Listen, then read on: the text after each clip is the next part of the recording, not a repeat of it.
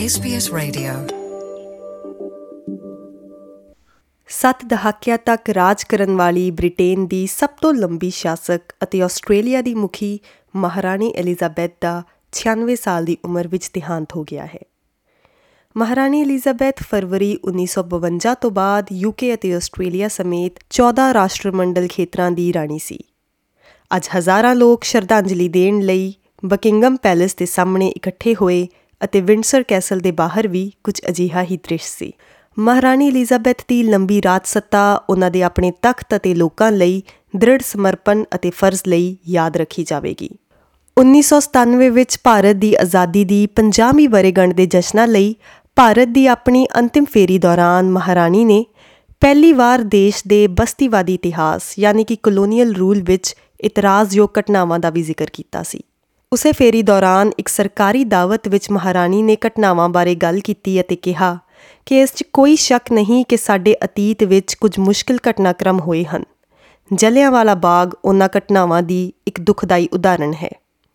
ਭਾਵੇਂ ਅਸੀਂ ਜਿੰਨਾ ਮਰਜ਼ੀ ਚਾਹੀਏ, ਇਤਿਹਾਸ ਨੂੰ ਦੁਬਾਰਾ ਨਹੀਂ ਲਿਖਿਆ ਜਾ ਸਕਦਾ, ਇਸ ਵਿੱਚ ਉਦਾਸੀ ਦੇ ਨਾਲ-ਨਾਲ ਖੁਸ਼ੀ ਦੇ ਪਲ ਵੀ ਹੁੰਦੇ ਹਨ।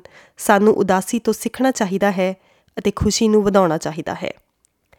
ਇਸ ਬਿਆਨ ਤੋਂ ਬਾਅਦ ਅਗਲੇ ਦਿਨ 14 ਅਕਤੂਬਰ 1997 ਨੂੰ ਮਹਾਰਾਣੀ ਅਤੇ ਉਹਨਾਂ ਦੇ ਪਤੀ ਨੇ ਅੰਮ੍ਰਿਤਸਰ ਦਾ ਦੌਰਾ ਕੀਤਾ ਅਤੇ ਜਲਿਆਂਵਾਲਾ ਬਾਗ ਵਿਖੇ ਵੀ ਨਮਸਤਕ ਹੋਏ, ਜਿੱਥੇ ਮਹਾਰਾਣੀ ਨੇ ਜਲਿਆਂਵਾਲਾ ਬਾਗ ਦੇ ਕਤਲੇਆਮ ਵਾਲੀ ਥਾਂ ਤੇ ਫੁੱਲ ਮਲਾਵਾਂ ਚੜਾਈਆਂ ਅਤੇ 30 ਸਕਿੰਟ ਦਾ ਮੌਨ ਰੱਖ ਕੇ ਸ਼ਰਧਾਂਜਲੀ ਦਿੱਤੀ।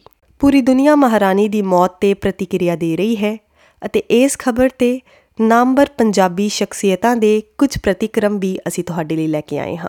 ਮਲਕੀਤ ਸਿੰਘ, ਪ੍ਰਸਿੱਧ ਯੂਕੇ ਆਧਾਰਿਤ ਪੰਜਾਬੀ ਗਾਇਕ ਨੂੰ 2008 ਵਿੱਚ Member of Most Excellent Order of the British Empire ਦੇ ਸਨਮਾਨ ਨਾਲ ਸਨਮਾਨਿਤ ਕੀਤਾ ਗਿਆ ਸੀ।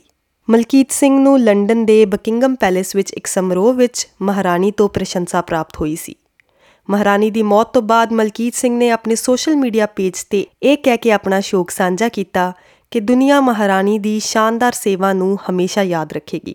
ਕੈਨੇਡਾ ਦੇ ਐਨਡੀਪੀ ਆਗੂ ਜਗਮੀਤ ਸਿੰਘ ਨੇ ਕਿਹਾ ਕਿ ਦੁਨੀਆ ਭਰ ਦੇ ਬਹੁਤ ਸਾਰੇ ਲੋਕਾਂ ਵਾਂਗ ਉਹਨਾਂ ਦੇ ਵਿਚਾਰ ਸ਼ਾਹੀ ਪਰਿਵਾਰ ਨਾਲ ਹਨ, ਜਿਨ੍ਹਾਂ ਨੇ ਆਪਣੀ ਤਾਕਤ ਦਾ ਥੰਮ ਗਵਾ ਦਿੱਤਾ ਹੈ। ਤੇ ਉਧਰ ਯੂਕੇ ਦੇ ਲੇਬਰ ਐਮਪੀ ਤਨਮਨਜੀਤ ਸਿੰਘ ਢੇਸੀ ਨੇ ਵੀ ਮੌਤ ਤੇ ਸੋਗ ਪ੍ਰਗਟ ਕੀਤਾ ਅਤੇ ਕਿਹਾ ਕਿ ਰਾਣੀ ਪ੍ਰੇਰਨਾਦਾਇਕ ਰੋਸ਼ਨੀ ਸੀ ਅਤੇ ਜਨਤਕ ਸੇਵਾ ਲਈ ਇੱਕ ਮਿਸਾਲ ਸੀ।